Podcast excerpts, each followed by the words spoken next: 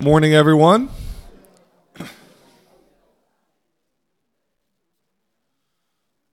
Morning, everyone. Welcome to Restoration. My name is John. I'm one of the pastors here. It's great to be with you all uh, this morning for worship. Whether you're new and visiting us, I think you've heard uh, all the staff actually this morning. We don't often have all of us uh, full time staff up on stage.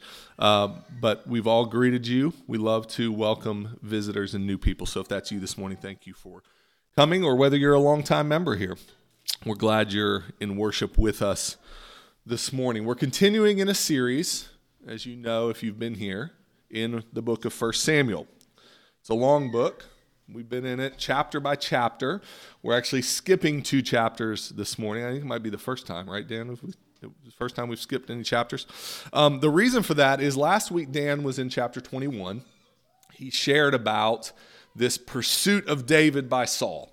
Saul is chasing after David. He's trying to find him uh, to kill him because he knows David's supposed to be the next king. Uh, David is on the run in the wilderness. Uh, Dan shared uh, that story from chapter 21, and he also mentioned that that pattern continues over the next few chapters. So, chapter 22 and 23, we aren't going to read this morning. You're welcome to go back and read that on your own if you have a chance. But that's what happens. It's Saul continuing to pursue David in the wilderness. It also mentions a, a, few different times the Philistines who are at war with Israel at this time. So Saul is kind of jumping back and forth in his role as the king and fighting the Philistines and then pursuing David. And that's where we pick up in chapter 24 this morning. If you turn to page 246 in the Pew Bible, that's where chapter 24 begins. But as you're doing that, I want to start with a short story. I want to start with a short story about the Reverend Burk Parsons. Now, I doubt any of you know that name. Maybe if you're someone that's in full time ministry, you might have heard his name before, but that's only because he's the pastor of a somewhat well known Presbyterian church in Orlando called St. Andrew's Chapel. Now, that church isn't famous because of Pastor Burk, it's famous because of his predecessor, the Dr. R.C. Sproul, who maybe a few more of you might have heard about. He's a famous theologian and author. Uh, he's written a number of books that we even have here at the church. I think it's fair to say that Dr. Sproul was um, famous in Christian circles all over the world. He had a name that people would know. But what if I told you that Burk Parsons, who's now the pastor of that church, was one decision away from not only dwarfing Dr. Sproul's fame, but actually being famous enough that almost every person in here would know who he is? Now, the reason for that is that when Pastor Burk was 16 years old, living in Florida, at the urging of his mother, he auditioned for a new music group that was being formed. And a couple weeks later, he and other he and four other teenage boys were selected as the five members of a new boy band that was going to be called the Backstreet Boys. Now, there was only one problem for Burk. At the age of 15, a year before that, he had felt a very clear, strong call from God to be a pastor. And so, in the midst of the photo shoots and the marketing campaigns to build the buzz for this new boy band, he was wrestling with this internal decision he had to make. This music career, or this career potentially as a pastor. His father had passed away a year before. His family didn't have a lot of money. His sister had medical uh, issues, serious medical issues that were going to require a lot of expensive treatments. And so a music career would solve a lot of those struggles. Not to mention the fame and the success that it offered to Burk. Should he pursue this career in music that seemed likely to produce everything that he wanted or needed, or should he pursue what he felt was a very clear call to pastoral ministry? Now, as an aside, Pastor Burk did not fall into the trap of believing that these two options uh, one was inherently better than the other. I want I want to take a moment and just say to you, this isn't the case of a, a ministry job being better than a non-ministry job. That's that's not what we believe. That's not the point of this illustration. The issue was that Pastor Burk had already felt a very clear, direct call from God to something else, particularly in his case, pastoral ministry. But he was faced with this other great opportunity, this other open door into this other potential career. And there were a lot of voices around him trying to persuade him what to do. He said it this way Many of the Christian friends and adults around me said it seemed like this music opportunity was a door that God had opened for me. But the danger, he says, of this sort of open door theology is just because a door is open doesn't mean that we should walk through it. See, Burk recognized that fame and money and great musical career are not wrong things. They're not bad things, but they could be wrong or bad for a particular person or in a particular moment, as they would be for him if he rejected what he felt like was a very clear call from God to something different. That's similar to what we're going to see David experience this morning. Look with me at the first four verses of chapter 24. When Saul returned from following the Philistines, he was told, Behold, David is in the wilderness of En Gedi. And Saul took 3,000 chosen men out of Israel and went to seek David and his men in the front of the wild goats' rocks. And he came to the sheepfolds by the way, where there was a cave. And Saul went in to relieve himself. Now David and his men were sitting in the innermost parts of the cave. And the men of David said to him, Here is the day of which the Lord said to you, Behold, I will give your enemy into your hand, and you shall do to him as it seems good to you. We'll stop there. So Saul returns from fighting the Philistines. His scouts say, Saul, we know, we found David, we know where he is. So Saul takes part of his army. He goes to the area that David is supposedly hiding in. He goes into this cave, apparently alone. Why would the king of Israel go into a cave alone with no bodyguard and no soldiers? Well, we're told that he had to go to the bathroom. It's not often not a place you would bring others with you.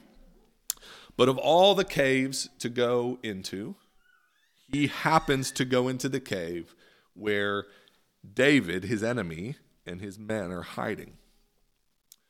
So here is Saul, David's enemy, in a compromised position, no bodyguard, no protection, in the dark, surrounded by David and his men, who he doesn't even know are there.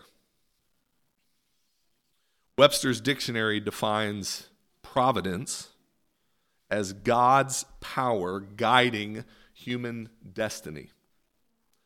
Everybody reading this, everyone in the cave is thinking, this is God's providence.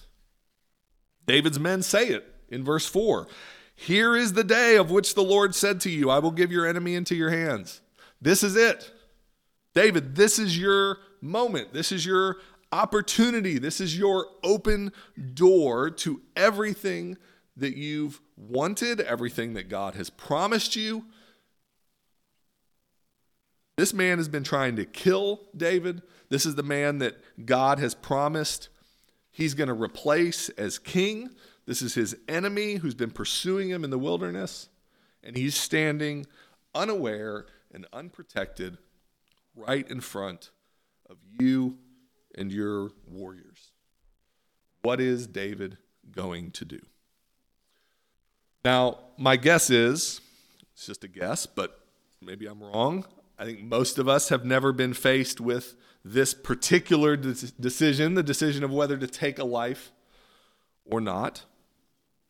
But I do think this morning that we've all been faced with this type of decision a decision where an open door appears in front of us, an opportunity comes, and we have a decision to make about our lives that's going to have significant repercussions. Could be a job offer and whether you accept it or not. Could be whether to, to date or marry a particular person, to have a child, to move to a new city, to leave a relationship or a friendship, to pick a major, to pick a career, to go to a new church, to make decisions about religious faith. Each one of us has been and will be faced with countless significant decisions throughout our lives, maybe not as dramatic as this scene this morning with David and Saul and whether to, to take his life or not, but equally significant to our future, to what our life is going to look like after that decision. So, how do we make those kinds of decisions? When we're faced with opportunities, when we're faced with open doors, how do we decide what to do? How do we decide what God wants us to do? That's our big question this morning. And I'm about to read the rest of the chapter. And as I do that, we're going to see what decision David makes. We're going to see why he makes that decision, and then what insight that might have. See if we can learn anything from the guardrails that helped David make his decision. So continue with me now, picking up in the second half of verse 4 where I left off. Then David arose and stealthily cut off a corner of Saul's robe. And afterward, David's heart struck him because he had cut off a corner of Saul's robe. He said to his men, The Lord forbid that I should do this thing to my Lord, the Lord's anointed, to put out my hand against him, seeing he is the Lord's anointed. So David persuaded his men with these words and did not permit them to attack Saul. And Saul rose up and left the cave and went on his way. Afterward, David also arose and went out of the cave and called after Saul, My lord the king. And when Saul looked behind him, David bowed with his face to the earth and paid homage. And David said to Saul, Why do you listen to the words of men who say, Behold, David seeks your harm? Behold, this day your eyes have seen how the Lord gave you today into my hand in the cave. And some told me to kill you, but I spared you. I said, I will not put out my hand against the Lord, for he is the Lord's anointed. See, my father, see the corner of your robe in my hand, for by the fact that I cut off the corner of your robe and did not kill you, you may know and see that there is no wrong or treason in my hands. I have not sinned against you, though you hunt my life to take it.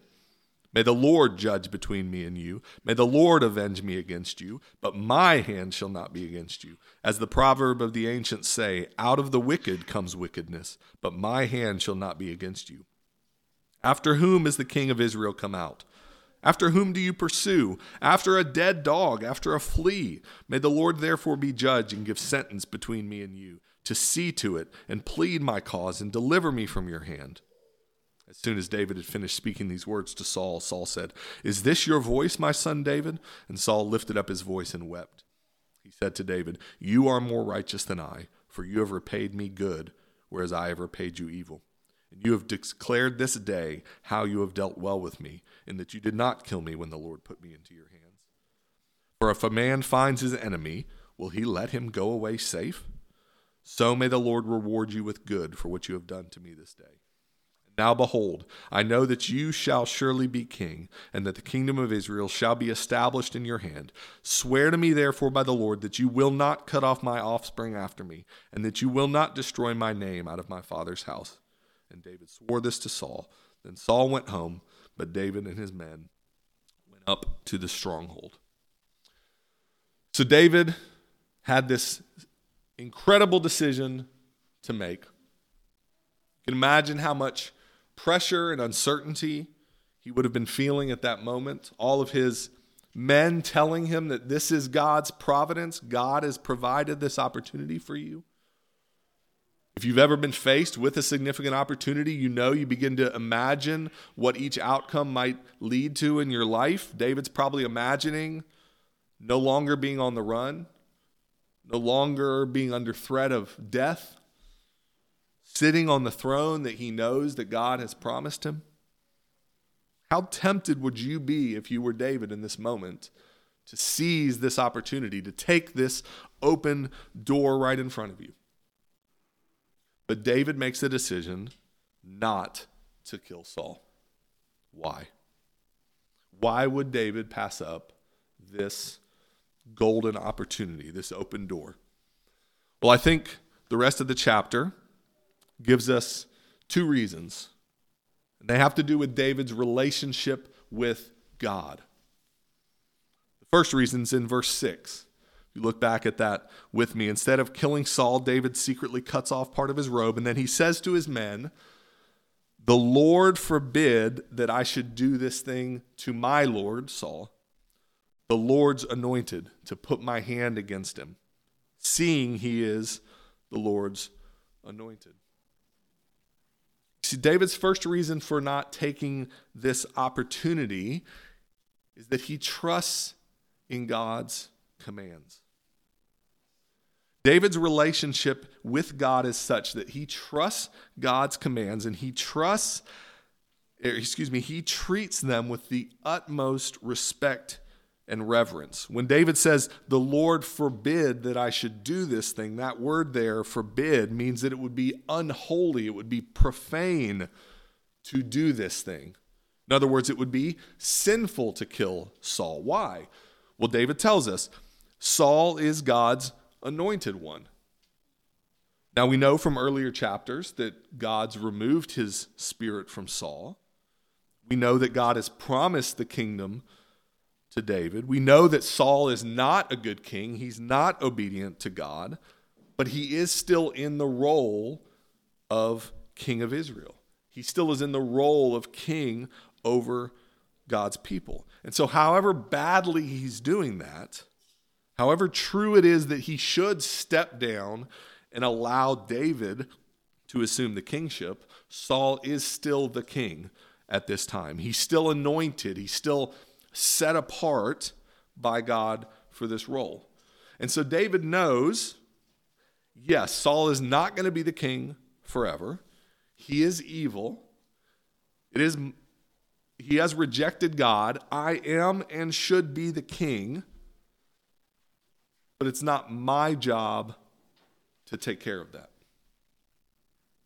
It's not my role to shortcut whatever plan God might be doing whenever I see an opportunity to do it. Because God set Saul apart. And so, if there's an opportunity to touch him, I'm not allowed to take that. Even if it appears to all the world that this is an opportunity from God. David recognizes this distinction between his choice and what might appear providence, but also what God has clearly commanded.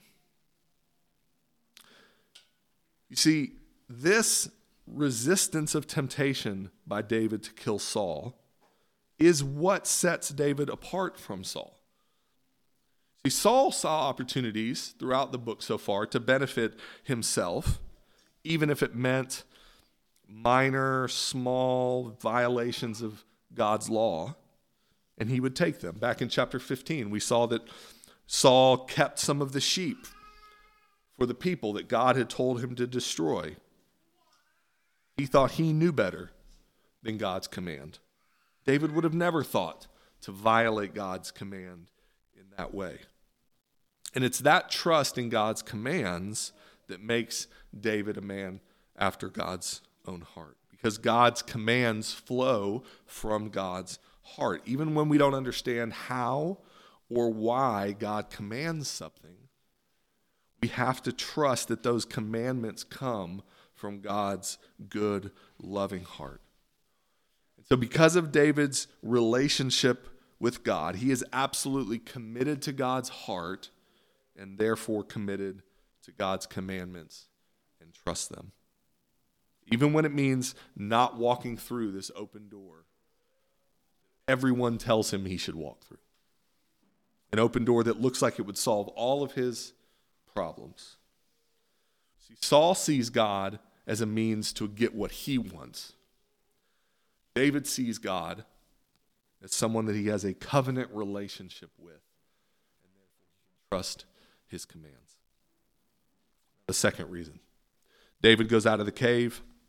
He confronts Saul. He says, Look, I could have just killed you in that cave. You're listening to all these people who say that I want to kill you, but I just had the chance and I didn't because you're God's anointed king. But then he gives us this second reason in verse 12 May the Lord judge between me and you. May the Lord judge between me and you. He's saying to Saul, There is someone above you and I, above our conflict, that's actually in control here. I don't have to kill you in that cave because there's more going on here than just this conflict between you and I. God is involved in this. And I know that God, and I know what He's promised me. I'm sure about what He's promised me. He's promised to bring mercy to the righteous and justice to the unrighteous, you, Saul. And so I'm free to trust in God's promises fulfilled in God's timing. David's second reason for his decision is that he trusts in God's promises. He doesn't know how God is going to continue to protect him. He doesn't know how God is going to make him king. But he trusts God's promise to do it. And so he's free from the burden of trying to find and take a shortcut to fulfill that promise. He's able to look at an opportunity like Saul standing right in front of him and pause and ask, Is this truly an opportunity, an open door from the Lord? He doesn't have to rush to seize it, he doesn't have to grab it before it disappears. He can be patient, he can be wise, he can be discerning because he trusts that God is the great promise keeper. So, where can this kind of trust from David this morning be helpful for us? What decisions do you find yourself faced with today? Or that are coming in the future? Where trusting and resting in God's commandments and his promises might help you. Maybe you've been faced with what appears to be an open door, but deep down, you know that it wouldn't be faithful to God's commandments. Tempted it's easy to be tempted and to think, well, I mean, I know this sort of goes against what God says, but just in a small way. Maybe you really know it goes against God's commandments, but you're angry at those commandments. Those commandments are blocking you from something you really want. It's easy to think, well, that command doesn't really make any sense anyway. Or it can't really mean that. Or if God really loved me, he wouldn't actually mean that command for me. That can't really be what it means. And that happens all the time in our world today, where God's commandments are dismissed by the world because they prevent things that we want. Are we willing to trust God's commands even when those commands are hard. What about his promises? You may be thinking, well, I don't often get what David had this very direct promise from God that he would be the king. It's easy to think, you know, if I had that kind of direct, clear promise from God, then of course I would know which doors to walk through or not walk through. But if you're honest with yourself, if I'm honest with myself, I reject God's direct, clear promises to me every time that I sin. Every time that I act against Him. God promises that my earthly possessions won't satisfy me. But then I think, well, yeah, but if I just had this one possession, this amount of money, this job, this amount of savings for retirement, then I'd, I'd be satisfied. That would be enough. That would make me happy. And that one thing that amount of money, that job, that savings, retire, that retirement savings, those aren't bad things to have. But they become bad things to have when my decision making is driven by them, when they take up the place in my heart that only God owns. Rather than resting in God's promises about my identity, I think that it's my reputation or my achievement that defines me. So my decision making is then framed by a desire to achieve and to earn a reputation so that I can feel safe and I can feel whole, I can feel purposeful. Where do those type of things happen for you? What significant decisions do you face where your life should be guided by trusting God's commandments and promises? In our daily Bible reading plan, we've been reading through the Psalms I think it was last Monday we read Psalm 17, and we know that it was written by David, although we aren't necessarily sure at what point in his life it was written. But as I read it this week, it was easy to imagine David writing it after an event like this.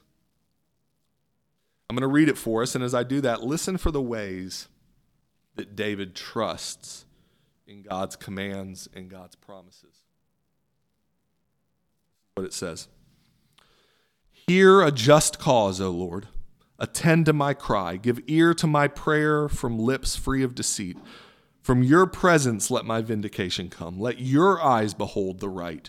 You have tried my heart. You have visited me by night. You have tested me, and you will find nothing. I have purposed that my mouth will not transgress. With regards to the works of man, by the word of your lips, I have avoided the ways of the violent. My steps have held fast to your paths, my feet have not slipped.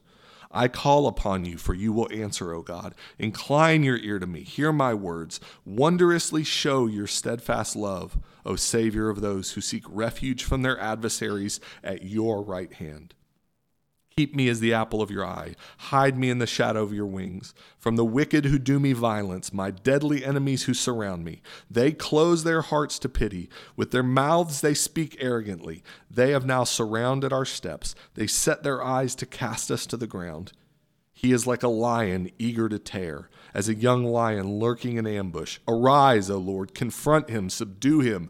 Deliver my soul from the wicked by your sword, from men by your hand. O Lord, from men of the world whose portion is in this life. You fill their womb with treasure. They are satisfied with children, and, le- and they leave their abundance to their infants. As for me, I shall behold your face in righteousness. When I awake, I shall be satisfied with your likeness. Can you hear that? By the word of your lips, I've avoided the way of the violent, trusting God's commands.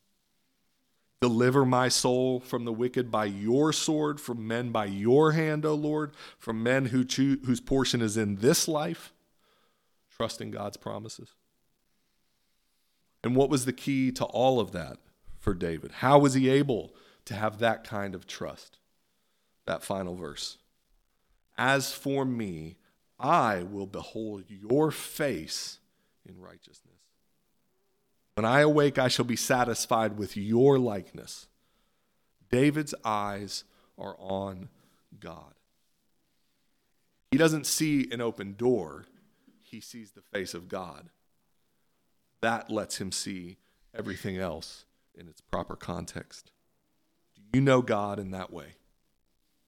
Does God grab a hold of your heart like that this morning? Rest in Him, trust in Him. Father, we thank you for your word. We thank you for this story from David's life, where what seems like a, a, perfect scenario seems the end of our conflict that we've been reading about for chapter after chapter, yet David doesn't seize it. As we ask why, help us to recognize that these are the types of decisions that we face, opportunities that may or may not be from you. How do we discern? How do we know what to do? Help us to rest in your commandments, to rest in your promises, to know you and your word so well that those commands and promises come readily to our heart and our mind in those moments. Be with us this morning. In your name we pray. Amen.